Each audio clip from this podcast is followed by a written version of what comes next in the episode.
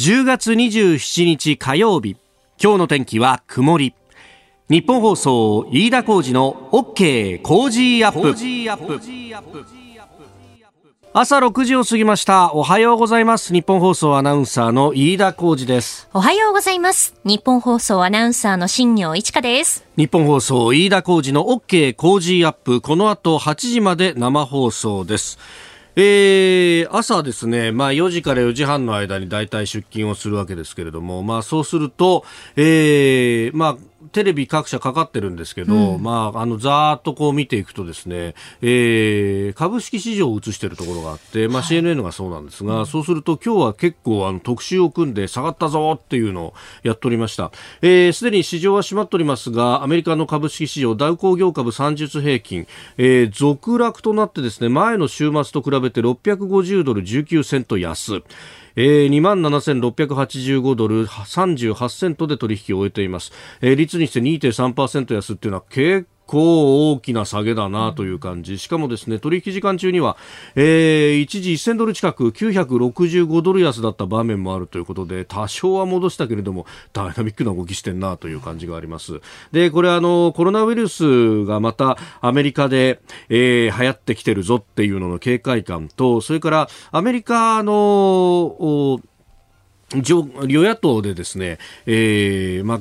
経済対策で結構今揉めてて、でこれがどうやらこれ大統領選までは成立しないんじゃないのかというような悲観論も結構出てきたので、まあ、それで下げたというところがあるようです。まあ、あのもともとね、え結構ドカーンというですね、ものすごいそれこそトランプさんひゃくちょうえん規模でというような、えー、経済対策をこれ打とうとしていたわけですが、まあ、そこで、えー、与野党が合意できないと。でさらにコロナがまた流行ってきてるとなると、足元の経済はさらに悪くなるぞっていうような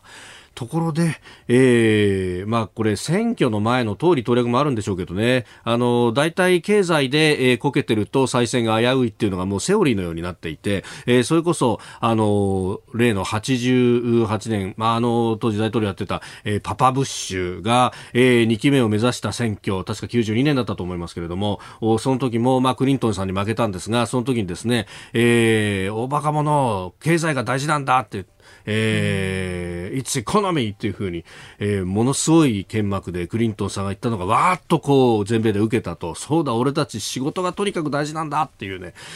えー、コロナの前まではトランプさん非常に健全なというか堅実な、えー、アメリカの経済運営をしていて、アメリカの失業率としてはありえないぐらいに失業率が低くて さんてんごパーセント まで確かいったのかな、うん、こんなことアメリカじゃ見たことがないってですね、アメリカはあのー、皆さん、えー、転職に転職を重ねるから、えー、失業率が、えー、ご、ろくパーセント 日本じゃひえーっていうぐらいの失業率があってもこれが健全なんだぜって、私あのー、経営学部であのー、習ってたにせんねんだいの最初なんてのは失業率 じゅっパーセント ぐらいあったってアメリカへっちゃらなんだみたいなことをですね教わったもんなんですけれども、えー、それが覚醒の感があったんですが、そこから今やっぱりコロナ禍で一時期は、えー、失業率 じゅっパーセント を超えるというようなことがあって、まあ、そこからまた随分回復はしてきてるんですけれども、それもでもコロナ前に比べると厳しいというところで、まあ、経済不透明感が漂っています。で、まあ、あとはですね、これ個別株を見ますとやっぱりエネルギー株が下がってるんですよ。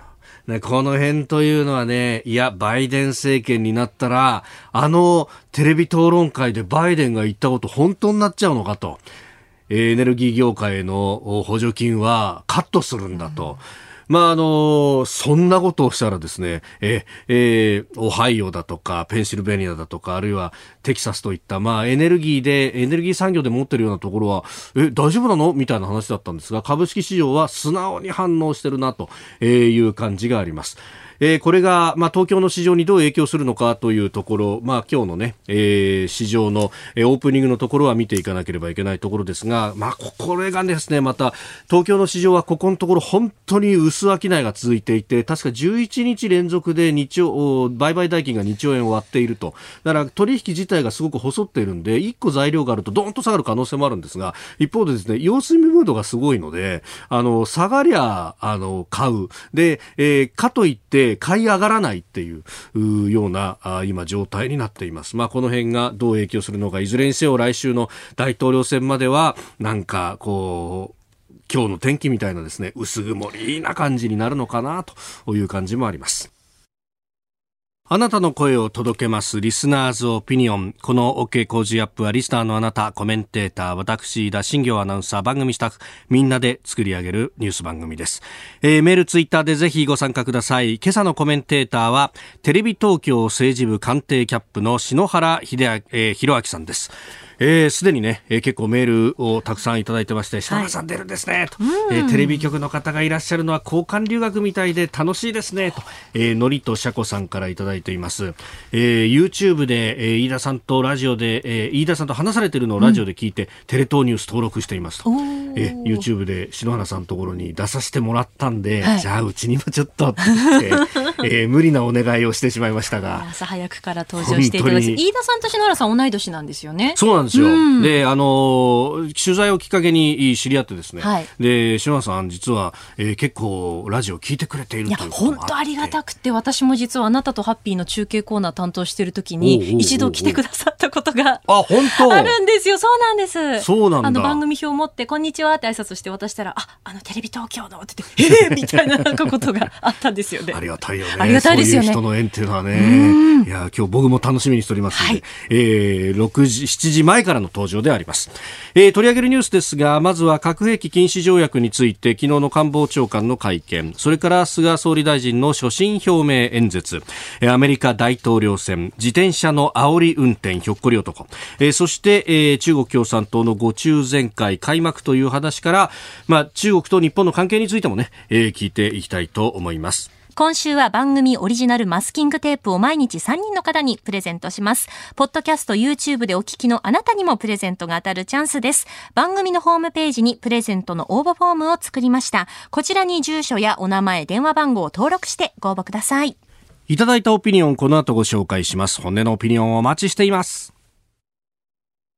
ここが気になるのコーナーです。えー、昨日のね、えー、菅総理の所信表明演説、まあ、これを一面トップに持ってきているところが多いという各紙であります。で、まあ、ちらちら朝のニュース番組、テレビなんかを見てると、あとは鬼滅ひゃくおく最速みたいな、えー、そこがかなり出てきておりますが、えー、一方で、まあ、私個人的に気になるのはですね、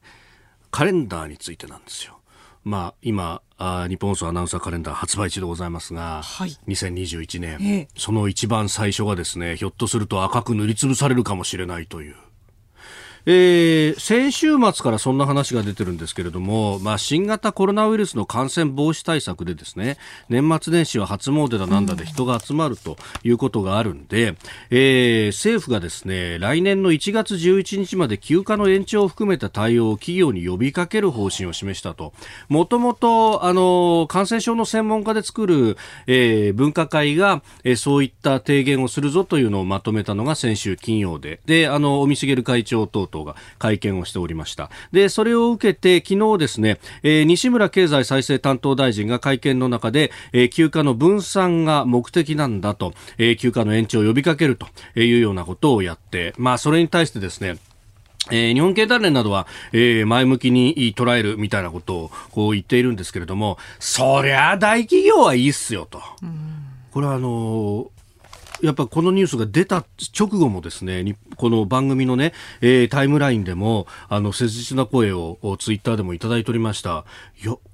あのー、正社員さんはいいですよと。別に働いても働かなくてもある程度基本給の部分月給は出るんだからと。いや、あの日ごとで計算される契約の社員だとかアルバイトだとかの人たちってどうなっちゃうのという話をいただいて、これ確かにあの緊急事態宣言中とかゴールデンウィークをなんかあのえー、ステイホーム週間だって言って、えー、結構ねずっと休んでくださいみたいなことになったあの時期にも、お契約の人たちとかいわゆるその非正規雇用という人たちが、いや俺たちの給料これどうなっちゃうんだよ、生活立ち行かなくなるぞという話が節々に出てきたんですが、なんだかその、あのー、国民一丸コロナに戦うんだみたいな雰囲気の中でですね、えー、かき消されてしまったようなイメージもあるんですが、えー、今回はお正月でしかもあのこの飲食やってる人たちとか特に節制したのがですね、この正月の書き入れ時で稼いどかないとね、え商売やってると日八って言ってにがつとはちがつってやっぱりへこむじゃないですか、収益が。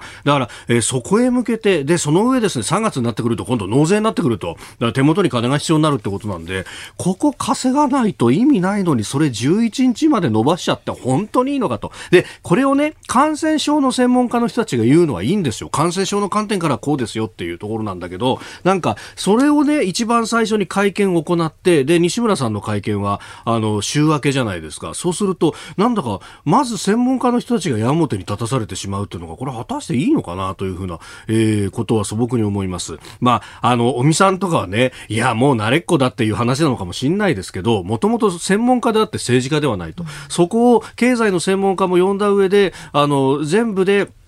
政治決断をするのがまさに政治の仕事なんではないかと。まあそのためには多少感染症のことは目をつぶって経済を回さなきゃいけませんっていう苦しい判断とか説明をえしなきゃいけなくなる場面もあるかもしれないけど、そこを説明することで国民に納得してもらうということも必要なんじゃないかというのは非常に思います。まあその辺ですね、やっぱりえ直接有権者を前にしている人たちっていうのは敏感に感じるところはあって、えー、自民党の二階幹事長はそのこのにじゅうろくにちの会見の中で、この年末特に年始の休暇延長について聞いていない、真意がどこにあるのか理解していないというふうに不快感を示していると。まあやっぱり、まあ、いつ選挙だというのも含めてですね、そういうところの矢面に立っている人っていうのは、えー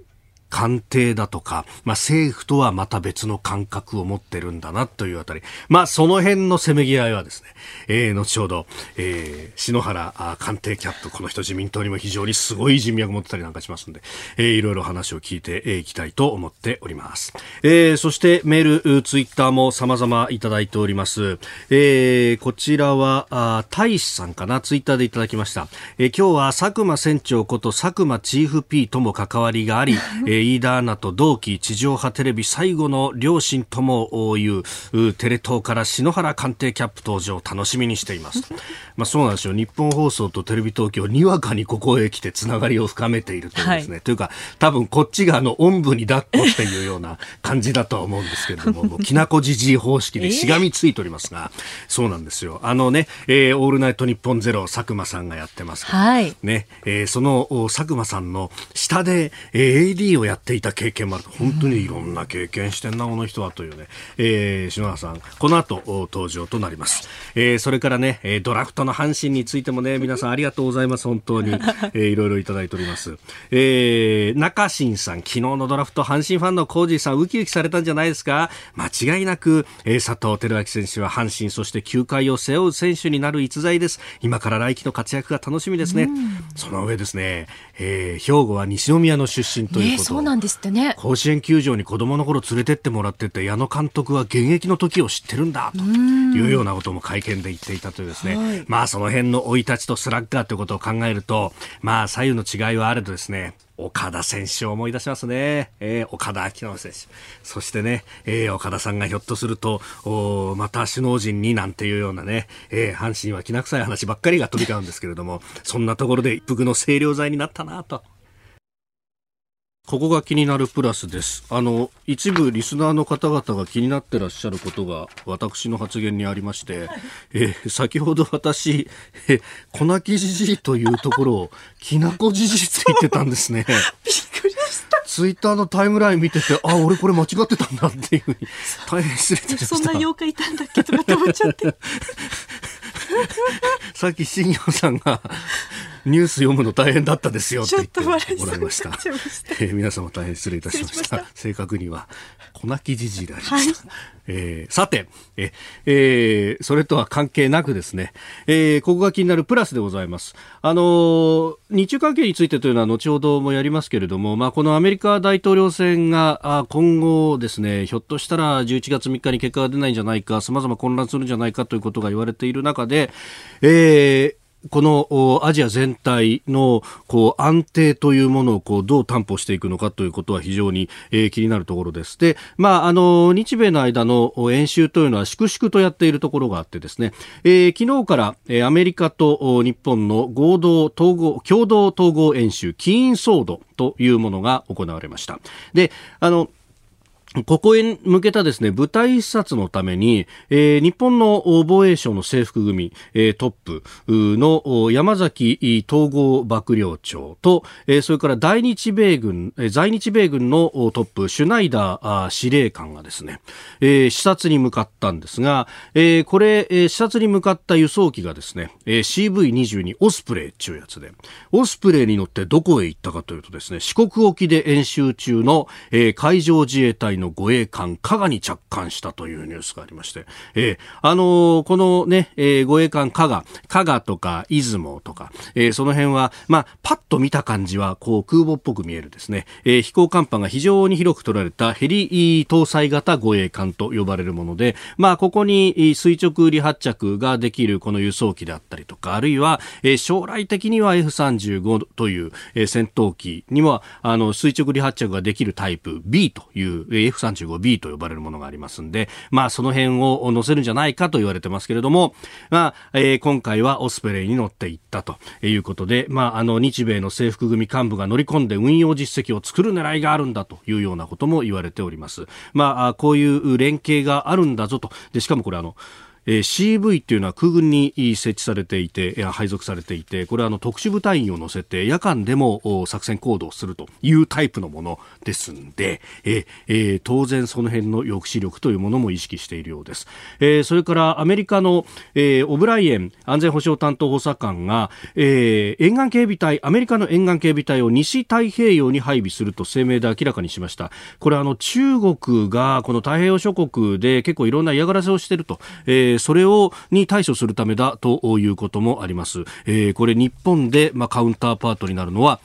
海上保安庁ということになります。様々なレベルで日米の現場での連携というものが進んでおります。さあ、次第はコメンテーターの方々とニュースを掘り下げます。今朝のコメンテーター、番組初登場です。テレビ東京政治部官邸キャップの篠原博明さんです。よろしくお願いいたします。よろしくお願いします。よろしくお願いします。いやなんかいつもあの取材とか半分プライベートみたいな感じになってることが多いんで、ええ、そうですよね。こうやってあの公の場で話すっていうのはなかなか緊張しますね。この間の YouTube 以来ですね。いや本当、飯田さんがあのテレビ東京の YouTube に来ていただいたおかげで今日のこの話もあったということで、ありがとうございます。えー、官邸キャップというお仕事ですけれども、はい、これって官邸にずっと詰めてるって感じになるんですか？いや必ずしもね、えー、そうではないです。官邸の中って、うん、意外に情報がないんですよ。情報ない。官邸にいてもやはり私の場合はいろんな人に会いに行くっていう形で、えー、あんまり官邸の中には実はいないんですね。はあ、うん、えでもキャップって立場になると、はい、やっぱりこう、まあ、手下と言ったらあれですけど、えー、こう下につく人はいるわけですよね。そうですね。あの弊社の場合はえー、はちにんぐらいいまして、まあ、彼らの原稿をチェックしたりするのもこのキャップの仕事になりますね。半分管理職業もやりながら、まあ、現場の統括責任者みたいなイメージですね。取材のプレイヤーであると同時に。そっか、はい、だからプレイングマネージャーみたいなもんなんですね。そうですね、えー、あ昔の古田みたいな確かにね、ヤクルトの、えーでえー、簡単にプロフィールご紹介します。はい、せんきゅうひゃくはちじゅういちねんの生まれの現在さんじゅうきゅうさい、はいえー、ご出身は早稲田大学、にせんよねんにテレビ東京に入社ということで、はいえー、入社年も年齢も私と同じというね。そうですね。就職氷河期でしたもんね。大変なね、就職の時は大変でしたね。そうですよね。うん、結構会社受けました？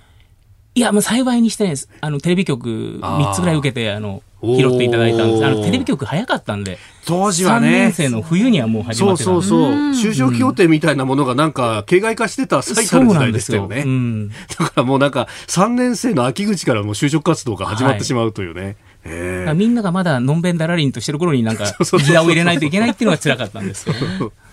で、あのテレ東ではいきなり報道じゃなくって、はい、最初はバラエティーだったんです。バラエティーなんです。これがあの今日本放送でお世話になってる佐久間信行プロデューサーの元で当時ディレクターだったんですが、おぎやはぎさんのバラエティー番組ゴッドタンとか、えー、ゴッドタンの初代のチーフ エーディー をそうだったんですか、えー、やりまして、それはひどい目にありましたね。理想と現実の狭間で苦悩してた頃ですねそうですよね、えー、でも楽しかったですけど、うんえー、その後政治部へという形であります、えー、今日も一つよろしくお願いします、はい、よろしくお願いします。ここでポッドキャスト YouTube でお聞きのあなたにお知らせです。ラジオの日本放送飯田浩司の OK 工事アップでは、お聞きのあなたからのニュースや番組についてのご意見お待ちしております。ぜひメールやツイッターでお寄せください。番組で紹介いたします。どうぞよろしくお願いします。じゅうがつにじゅうしちにち火曜日、時刻は朝しちじを過ぎました。改めましておはようございます。日本放送アナウンサーの飯田浩司です。では最初のニュース、こちらです。核兵器禁止条約について加藤官房長官、署名しない方針に変わりはないと述べる。核兵器禁止条約が来年いちがつから発効することについて、加藤官房長官は昨日臨時閣議の後の記者会見で、核廃絶というゴールは共有しているとした上で、我が国のアプローチとは異なるものであるから署名は行わないという考えに変わりはないと述べました。えー、これ昨日各紙一面で報じていたもの、まあ、その後会見で政府からまあ正式にコメントが出たというところですけれども、まあ、今までと変わりはないという感じですか。そうですね、まあ、ただこの日本が世界で唯一の被爆国であるということを考えると、はい、まあ、純粋なですね、中学生とか高校生の立場になったら、うん、はい、なぜ日本はこの条約に参加しないんだと、うん、そういう純粋な、ね、問いは出てくると思うんですよ。まあそうでしょうね。で、でまあ、それは一言で答えればですね、はい、この条約が核の保有だけじゃなくて、核を使うぞという脅しも禁止しているということなんですね、はい、で日本は、まあ、これも皆さんご存知ですけども、アメリカの核の傘の中にいる、うん、もしあの日本にですね他国が悪さをしてくれば、うん、そっちにアメリカの核が飛んでいくかもしれないよという、うん、そういう、まあ、構図の中で、はい、日本は安全保障をやってるわけですよね、えー、ですからこの条約が、えー、禁止している、うん、その核抑止論、うん、うん、そこまで禁止されちゃうと、はい、日本のこの安全保障政策の根幹が揺らいでしまうということなんですよね。ただそこまで政府ははっきり説明しないんですよ。確かにね、えー、昨日のあの加藤官房長官もですね、うん、はい、まあ、会見の言葉述べますと、ええ、まあ、現実の安全保障上の脅威に適切に対処しながら、同時に地道に核軍縮を前進させる道筋を追求していくことが適切だ。我が国のアプローチとは異なる。現状で核兵器保有国のみならず、非核兵器非核兵器保有国からも必ずしも支持を得ている状況ではないと、はい、まあ、これあの加藤さんね、ちょっと分かりにくい言葉使うんですけど、ええ、要は日本の現実の安全保障の脅威、北朝鮮とか、はい、えー、に対応する必要がまず日本はあるんだと、うん、で核軍縮を進める必要ももちろん分かってるんだけども、この条約非核保有国からも必ずしも支持を得てませんよっていうことを言うわけですよね、うん、はい、うん、でもこれね、やっぱり実態を反映した言葉だとは言えないですね。で、日本政府っていうのはね、この国際政治の実態に踏み込んだ説明をしたがらないんですよ、はい、で、ええ、実際するとですね、はい、例えば岸防衛大臣が日曜日に地元の山口で、はい、うん、核保有国が乗れないような条約になっている部分などについて有効性に疑問を感じるとこれはまさに実態に即してるんです、うん、日本がお世話になっているアメリカのような核保有国が納得してくれないんだったら日本は乗れないよって。でもこれ言うとですね、はい、やっぱり岸さんの発言には批判が集まってるわけですね。あ、やっぱり実態に即して話すと批判されるので、建前で話さざるを得ないと。あの核保有国の理解ではなくて、非核保有国の理解が得られないからっていう、うん、そういうロジックになっていっちゃうんですよね。核持ってない国、日本みたいな国だったら入ってない国あるじゃないですか、ええ、急いで入らなくたっていいですよってやんわりと言うみたいな。そうそう、それとあとまたこれごじゅっかこくの批准と言いますけれども、はい、まあ、中南米、アフリカ、南太平洋諸国などですね、うんうんうんうん、まあ、割と国際政治ではそんなに力が持ってない国々なんですよね。ですからこの核兵器なんて、はい、アメリカとロシアで全体のきゅうわり持ってるわけですから、そう、まあ、そういう意味でやっぱり国際政治のパワーバランスの中でいくと、このごじゅっかこくっていうのはそんなに大きい力を正直持ってないと、だからまだ日本は乗れないっていうところはありますよね。まあ、ぶっちゃけて言っちゃえばですよ、中南米、アフリカ、南太平洋諸国、えー、常時核の脅威にさらされてるところではないっていうね、ね う, うちみたいに何百発もの核弾頭を積んだミサイルがこっち向いてるっていう国とはちょっととで違うんだよって、うん、でもそこってこう前提として本当は議論しないと守っていけないんですよね。理想と現実を本当にあの取り払ってね、はい、腹を割って話すという状況を作らないといけないと思いますね。うん建前のでも上げ足取りに終始しちゃうんですよね、国会がね、えー、国会論戦について所信表明演説、後ほどおはようニュースネットワークのところでまた解説をいただきます。おはようニュースネットワーク、取り上げるニュースはこちらです。菅総理大臣初の所信表明演説。我が国はにせんごじゅうねんまでに温室効果ガスの排出を全体としてゼロにする、すなわちにせんごじゅうねんカーボンニュートラル、脱炭素社会の実現を目指すことをここに宣言いたします。えー、お聞きいただきましたのは昨日の所信表明演説の模様の一部であります。えー、この他に行政の縦割り、既得権打破や規制改革、それからあ不妊治療の保険適用の早期実現、えー、携帯電話料金引き下げなどについても言及しました。明日にじゅうはちにちから代表質問が始まりまして、えー、野党側は日本学術会議の問題などを追及する方針です。島さん、これ今日のね、はい、一面トップ各紙見ると、うん、みんなこの温室効果ガスのにせんごじゅうねんゼロ宣言というのを揃って掲げてきていると、はい、まあ、これが目玉っていうことになるわけなんですか。まあね、総裁選以来、ええ、一切言及してなかったんですよ、この話。そうですよね。で、先週ぐらいからそういう話が出るんじゃないかっていう話になって、観測記事が出てきて、まあ、割と驚きを持って我々政治部記者もこれを、ええええ、受け止めているということですね。いきなりこのにせんごじゅうねん実質温室効果ガスゼロという話が出てきたので、ええ、まあ、そういう意味で、まあ、サプライズ的なところもあったんで、あ、まあ、一面の見出しになった、まあ、ある意味では菅総理の作戦通りかもしれませんね。うん、うん、で全体としてはどうご覧になりましたこれ。まあ、全体としてはね、これ意地悪な言い方をすれば、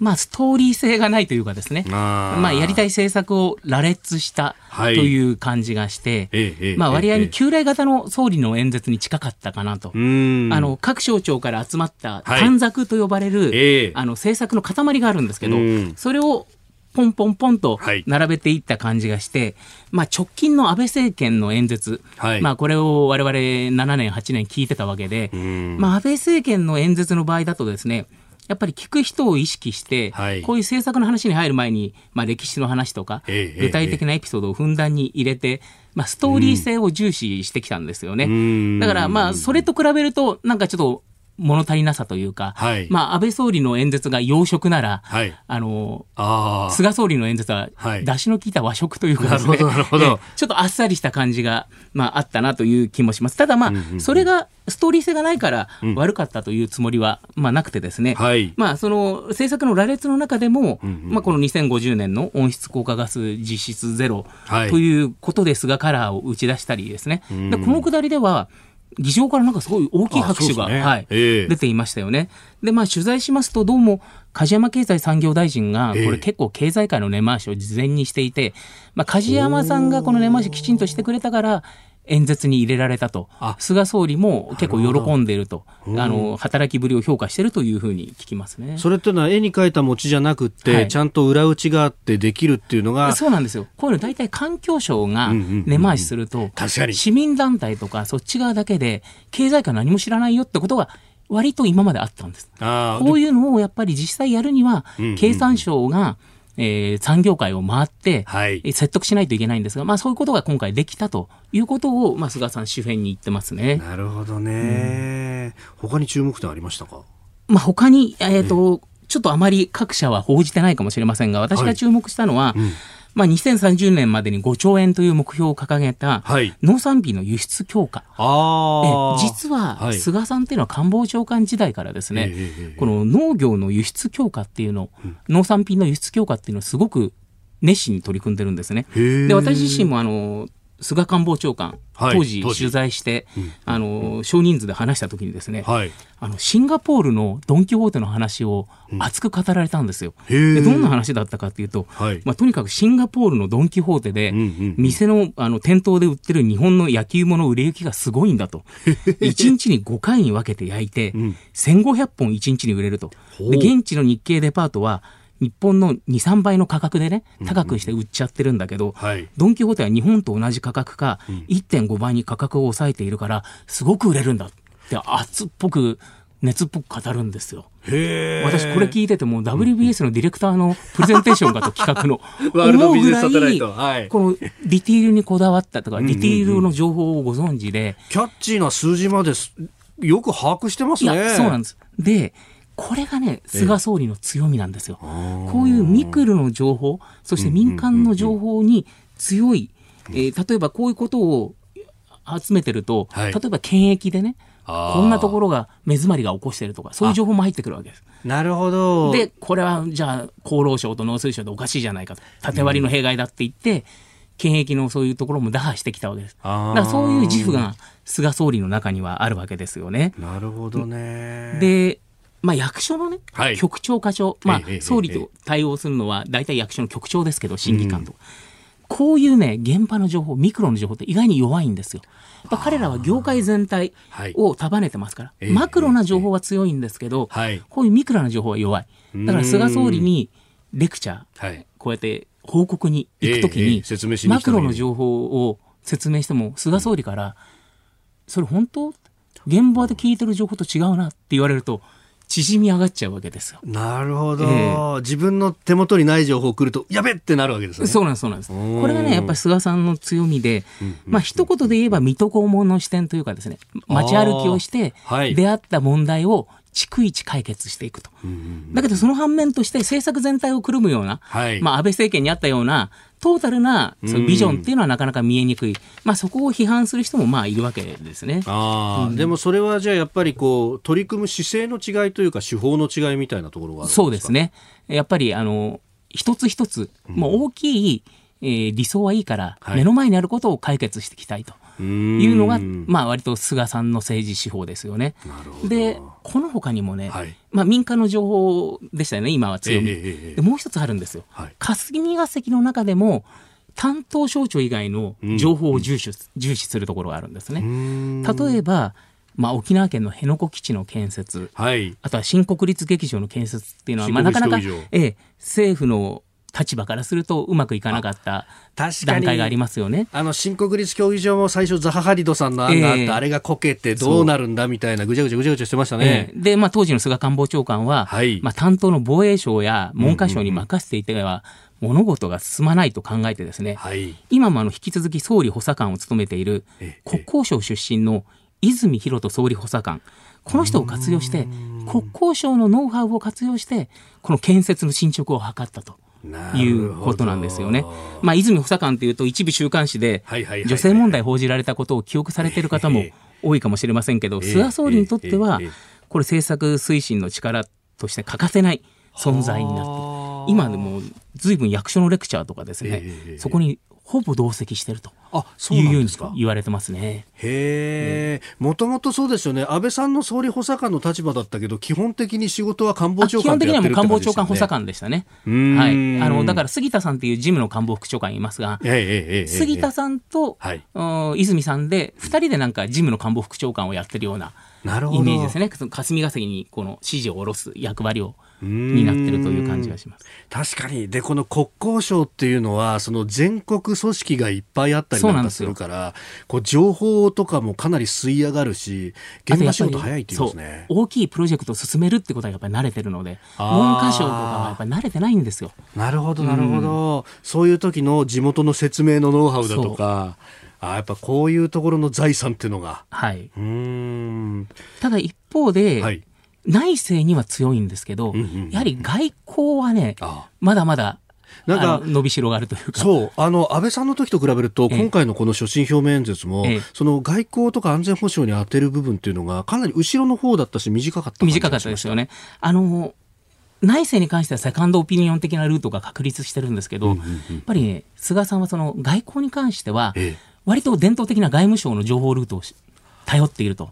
いうふうに言われるんですね。だから外務省が上げてきた情報を割とありがたくというか、はい、なるほど、信じるというところがあって、ええ、確かにあの総理同棲とか見てると、あの秋葉次官とふたりで会うとかっていう時間があったりとか、うん、今までだったらなんか複数人とか、あるいはこう エヌエスシー の局長とかも入れてみたいなのが多かったけど、はい、そうじゃないパターンありますもんね。そうみたいですね。で、まあ、今まで安倍政権では割と経産省出身の官邸スタッフが外交政策立案してましたけれども、はい、まあ、この菅政権では伝統的な外務省主導の外交政策になっていくんじゃないかなと。まあ、国連での演説見ても割と伝統的ななんか演説でしたよね。確かにそうですね。えー、派手なものというよりも、うんうんうん、まあ、そういう意味でちょっと外交の毛並みは変わってくるのかもしれません。あ、参与で三宅邦彦さんが入って、うん、はい、それからあの飯島勲さんも外交なんて話もありますけど、どうなんですかその辺っていうのは。まあ、飯島さんはね、ええ、これはまあ何ですか、余暇を過ごしてる感じですね。ええ、今までのこうね、ええ、もちろんそのというのもあるしと、いろんな国への人脈もあるので、そういうのも生かすのかもしれませんが、なるほど。まあ、三宅さんの活躍に、まあ、私は注目してます。まあ、宮家さんもそうですよね。外務省の、まあ、ある意味本流という形だから、はい、まあ、そこのラインがこれから先はそうですね、強くなっていくと。うーん、続いて教えてニュースキーワードです。自転車の煽り運転。自転車で煽り運転をしたとして埼玉県警は昨日さんじゅうさんさいの男を道路交通法違反の疑いで逮捕しました。ろくがつの厳罰化以降、自転車での煽り運転で逮捕されたのは全国で初めてということです。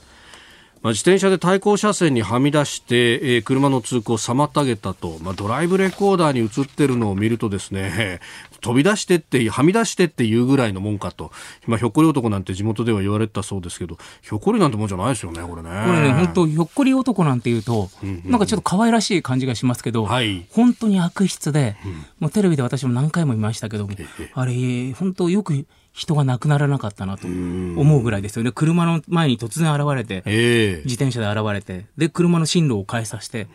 実際やっぱり事故につながる、この車が歩道に飛び出して事故になりそうなことがあったっていう現場の証言もありました。うん、で、まあ、今回ですね、うん、道交法改正で今年新設された、はい、まあ、自転車の煽り運転罪、えー、自動車だけじゃなくて煽り運転を、うんうん、この今までね、自転車のこの危険運転っていうのが、はい、法律的に今一つこの適用できるのかどうかが微妙だったんですよ。自転車って一応軽車両扱いになるけれども、はい、というところですね。そうなんです。うん、それを明確にして、はい、あのもう自動車と同じようなこの罪になるというようなことにしたわけですね。でこれはですね、まあ、去年の高速道路での煽り運転がまあ大きな問題となったことを受けて法改正されたものだったんですね。うん、はい、まあ、いちねんで法改正っていうのは、まあ、割とこの業界では早い、うんうん、素早い対応だったというふうに思います。はい、で私ですね、実はさっきもあの飯田さんご紹介いただきましたが、はい、まあ、入社当初は制作局でバラエティ番組をやってたんですが、もともと報道に行きたくて、まあ、希望がかなって報道に異動になった時に、はい、最初は政治部ではなくて、ええ、警視庁の担当記者だったんです。お警視庁ですか。警察記者だったんですね。いわゆる札回りってやつですね。はい、そうなんです。でその時にいろいろと警察の動きも勉強したんですけども、はい、まあ、警察っていうのはですね、新しい法律ができると、えーまあ、それをきちんと適用しようと積極的に動くわけです。国会とかにきちんとやってますよと、国会や政府にですね、えーえー、それを見せるというところがありまして、私が警視庁担当だった頃、今からじゅうに、さんねんまえですけども、はい、国会で消費者金融、これを規制する法案が成立、法律が成立しまして、いわゆるサラ金、はい、あそれこそあれか、グレーゾーン金利ってやつがですね、問題になった時期ですね。はい、えー、でするとほどなくして警視庁はですね、はい、我々に積極的に広報して、えー、あの消費者金融の違法な看板があふれていた神田の取り締まりに乗り出すところを我々にね、テレビカメラにバッチリ撮らせたわけです。で警察はこれだけしっかりやってますよと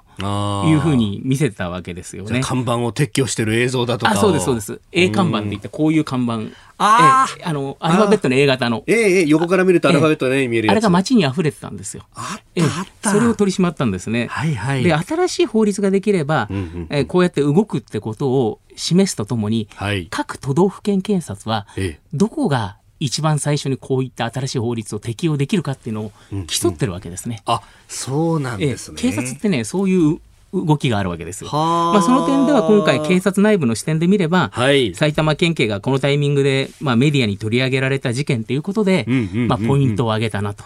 なるほど、うん、そういう見方もできると。うーん、えー、でね、もう一つ言うと、えー、やっぱり警察庁でね、はい、交通局、うん、こういう道路交通法と取り締まるような、はい、交通局に優秀な人材を集めるべきなんです。毎年のように今交通事故とかが問題になってますよね。でも警察庁の交通局っていうのが、はい、出世交差というのは過分にして聞いたことがないわけです。あ、そうなんですか。やっぱりね、警備とか刑事が、確かに、ね、メインルートになっちゃうんです。ですから私は警察庁、うん、これ国家公安委員長とかもですね、はい、大きい判断をして、ええ、やっぱり警察庁の交通局に優秀な人材を集める、こういう人事もやっていいんじゃないかというふうに思います。だから将来のエース候補みたいな人に、うんまあ、キャリアとしてここも踏ませると、はい、あ、そうですね。そっか、そうすると、まあ、あの現場に即した法律とかもできやすくなったりとかすると、うん、はい、うん。さあ、そしてあの先ほどね、えー、おはようニュースネットワークのゾーンで時間の関係で、えー、割愛してしまったのが、えー、アメリカのペンス大統領の側近、新型コロナ陽性反応というものだったんですが、はい、まあ、副大統領というとね、これ軽症中なども考えるとこの人がかかって大丈夫かっていう話になりますよね。そうなんです。ポーランドの大統領もね、新型コロナ陽性ってありました。え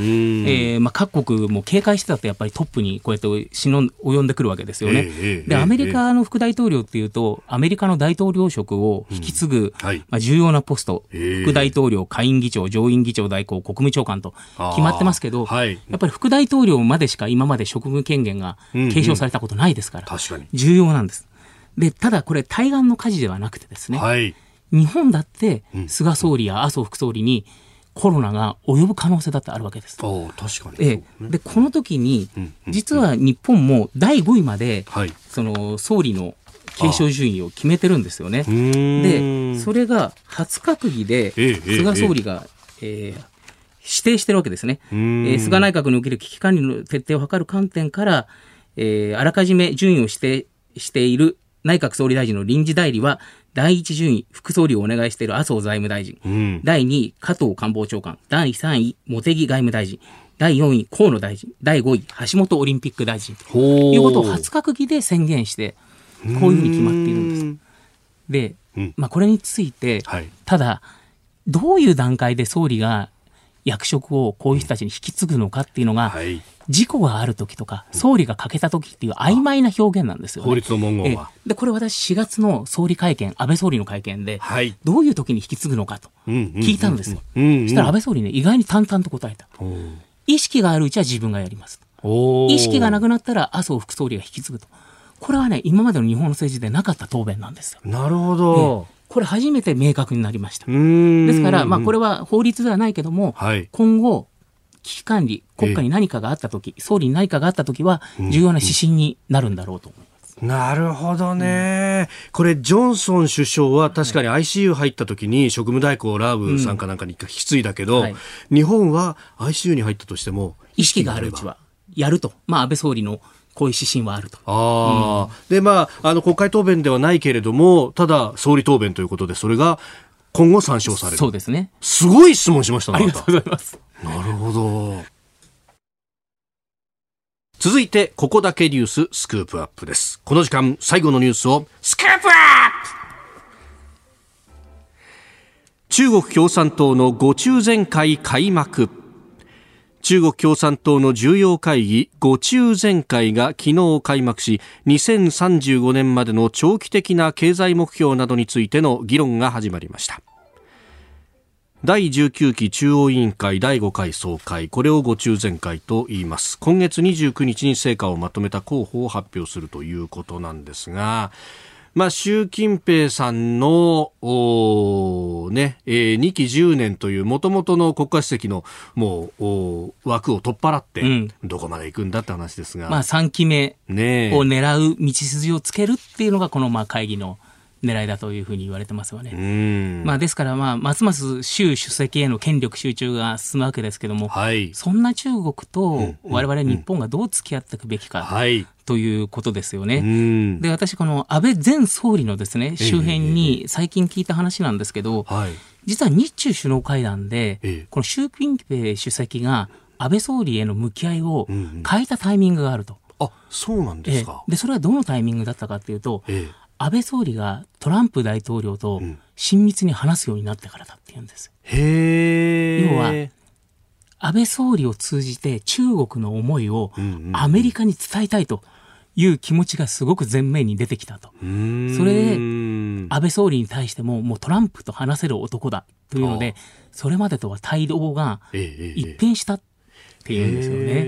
えー、で、まあ、今回のアメリカ大統領選の、ね、行方次第ですけれども、はい、うん、まあ、トランプ政権が仮に続くならば、まあ、菅総理としてはやっぱり安倍総理が作ったこういう外交資産を、まあ、中国についても特に引き継いでいくってことが重要になってくると思います。うん、いや、ご指摘だと、そのアメリカをてこに中国を動かすってことがだからできるってことですね。そうですね。日本としては。そうですね。うん。で、まあ、現在のところ、まあ、菅総理の就任時にですね、はい、習主席が電話会談に応じたわけで、まあ、あの、中国の国家主席が電話会談応じるっていうのは、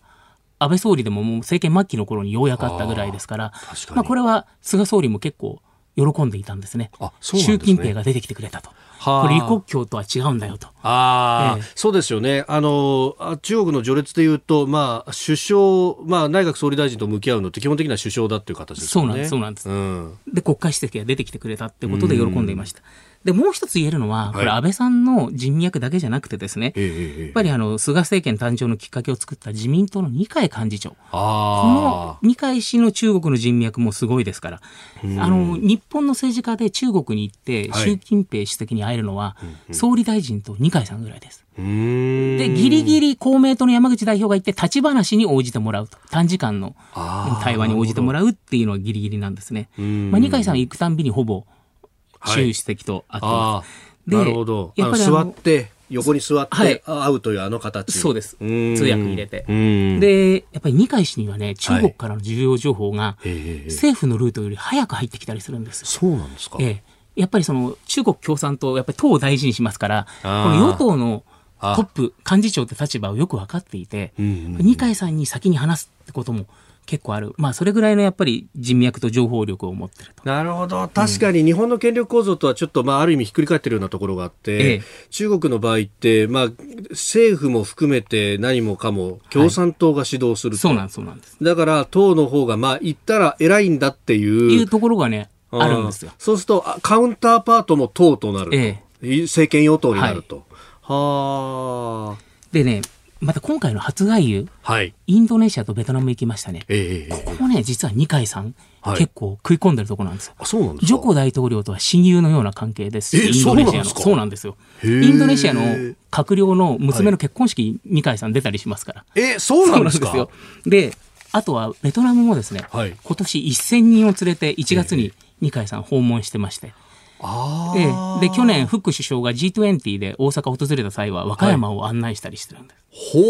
い、ですから菅さんと、はい、えー、フック首相の会談では、うんうん、日本の温州みかんを早期に輸入解禁しようって話が固まったり、あ、これも二階さんの存在が大きいわけですよ。なるほど、えー、あのね、ベトナムってリンゴとか梨ぐらいしか輸入、あの輸出できないんですね今。日本からの果物の輸出は、えー、そうなんです。そこにみかんを食い込ませたと。へー、うん、なるほどね。まあ、あのその外務省外交を基本的にはオーソドックスにやるって先ほどおっしゃってましたけど、はい、それとはこう別のルートということになると、はい、この二階さんのルート、まあ、ルートっていうのは強いですね。ね、うん、二階さんっていうといろいろとこうね、あの褒める人もいればいろんな見方ありますけども、やっぱり結果をね出す政治家の一人ではあるんですよ。うん、あ、うん、でかつやっぱりそういうこう、まあ、こう公式ではない方のパイプっていうのを、はい、まあ、使えるものは使っていかないと。そうですね。議員外交、やっぱり政府の外交っていうのはどうしても過去の方針とかそういうのにとらわれてしまうんですが、はい、議員外交は割と柔軟にできますから。これどうなんですか。あの人によってはね、二階さんはその中国とかに譲歩しすぎるんじゃないかっていうところで心配する人もいるじゃないですか。うん、まあね、もちろんそうなんです。ただ二階さんの外交のやり方は、相手に嫌なこと言ったって相手が言うこと聞いてくれるわけないじゃないかと、相手の立場に立てと、うーん、で相手がじ大事だと思われてるような感覚を覚えさせて、こっちの言うことを聞かせるっていう。うーん、ところがあるわけですね。なるほどね。うん、だから、まあ、ある意味こう刀で切り合うみたいなことじゃなくて、ええ、ある意味抱きしめておきながらこう寝技で締めていくみたい な, そうなんです。だから習近平国賓来日反対って言って、はい、じゃあ中国から何が取れるんだと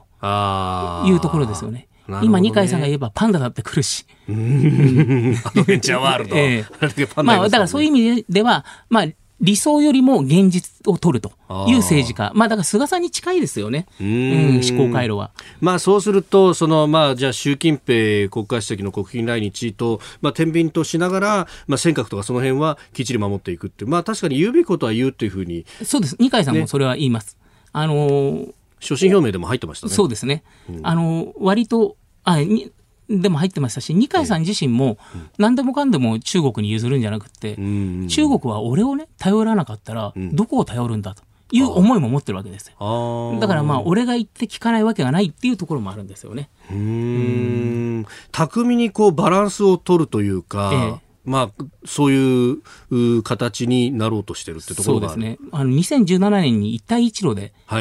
中国訪問してますが、二階さん一帯一路サミットがあったわけですか。 そ, その時にもうすでにこの国賓来日の話準備を始めてるわけですよ。はで今言われてるだいごの文書、政治文書の作ろうっていうのもその時から水面下で議論を始めてるんですよね。うーん、うん、にせんじゅうななねんというとにせんじゅうにねんにあの習近平主席が就, 就, 就任して国家主席になって、はい、いっきめが終わってにきめにということになると、うん、まあ、あのにきじゅうねん今までやってた国家主席はいっかいは日本に国賓に来ると、えー、必ずここが焦点になるだろうって布石を打ちに行ったと、うん、あ結構戦略的に動いてる部分はある。そうですね。それとあとやっぱりその時に一帯一路って割と日本の官邸はあんまりコミットしないでくれということを言ってたんですが、実はアメリカとそれで握ってたんです、えーえ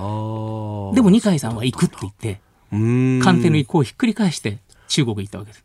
やっぱりそこを恩義に感じているところがあるんですね、中国側は。ああ、なるほど。まあ、こういったその外交のやり方を批判する向きもあるとは思うんですけれども、うんえー、そこで実を取った方がいいんじゃないかっていう現実的な考え方もあると。あ、まあ、ここは難しいところなんですけど、向こうに貸しを作るって感じ、はい、うん、国賓でこれどっかのタイミングでっていうのはかなり具体的になってきてるんですか。いや、まだ具体的ではないですね。うん、でもまあ来年のオリンピックなんかは、はい、今の自民党の反対論を抑えながらできる、まあ、一つのタイミングかななんて思ったりもしますけど、これはまだまだわからないですね。うんうん、まあ、それに向けては何を取れるかっていうのも、まあ、国内向けには当然 あ,、はい、ありますよね。そうですね。うん、うん、なるほど。えー、ということで、えー、中国共産党のご中全会開幕というところから、まあ、日中の向き合い方というところをお話をいただきました。今日もポッドキャスト YouTube でお聞きいただきありがとうございました。この飯田浩司の OK 工事アップは東京有楽町ラジオの日本放送で月曜日から金曜日朝ろくじからはちじまで生放送でお送りしています。生放送を聞き逃したあなた、ぜひラジコのタイムフリーサービスでニュースやスポーツ、エンタメなどの最新情報を通勤通学の行き帰りでチェックしてください。さらにこの番組では公式ツイッターでも最新情報を配信中、スタジオで撮影した写真などもアップしております。そしてもう一つ、私飯田浩司夕刊フジで毎週火曜日に飯田浩司そこまで言うかという連載をしております。こちらもぜひチェックしてください。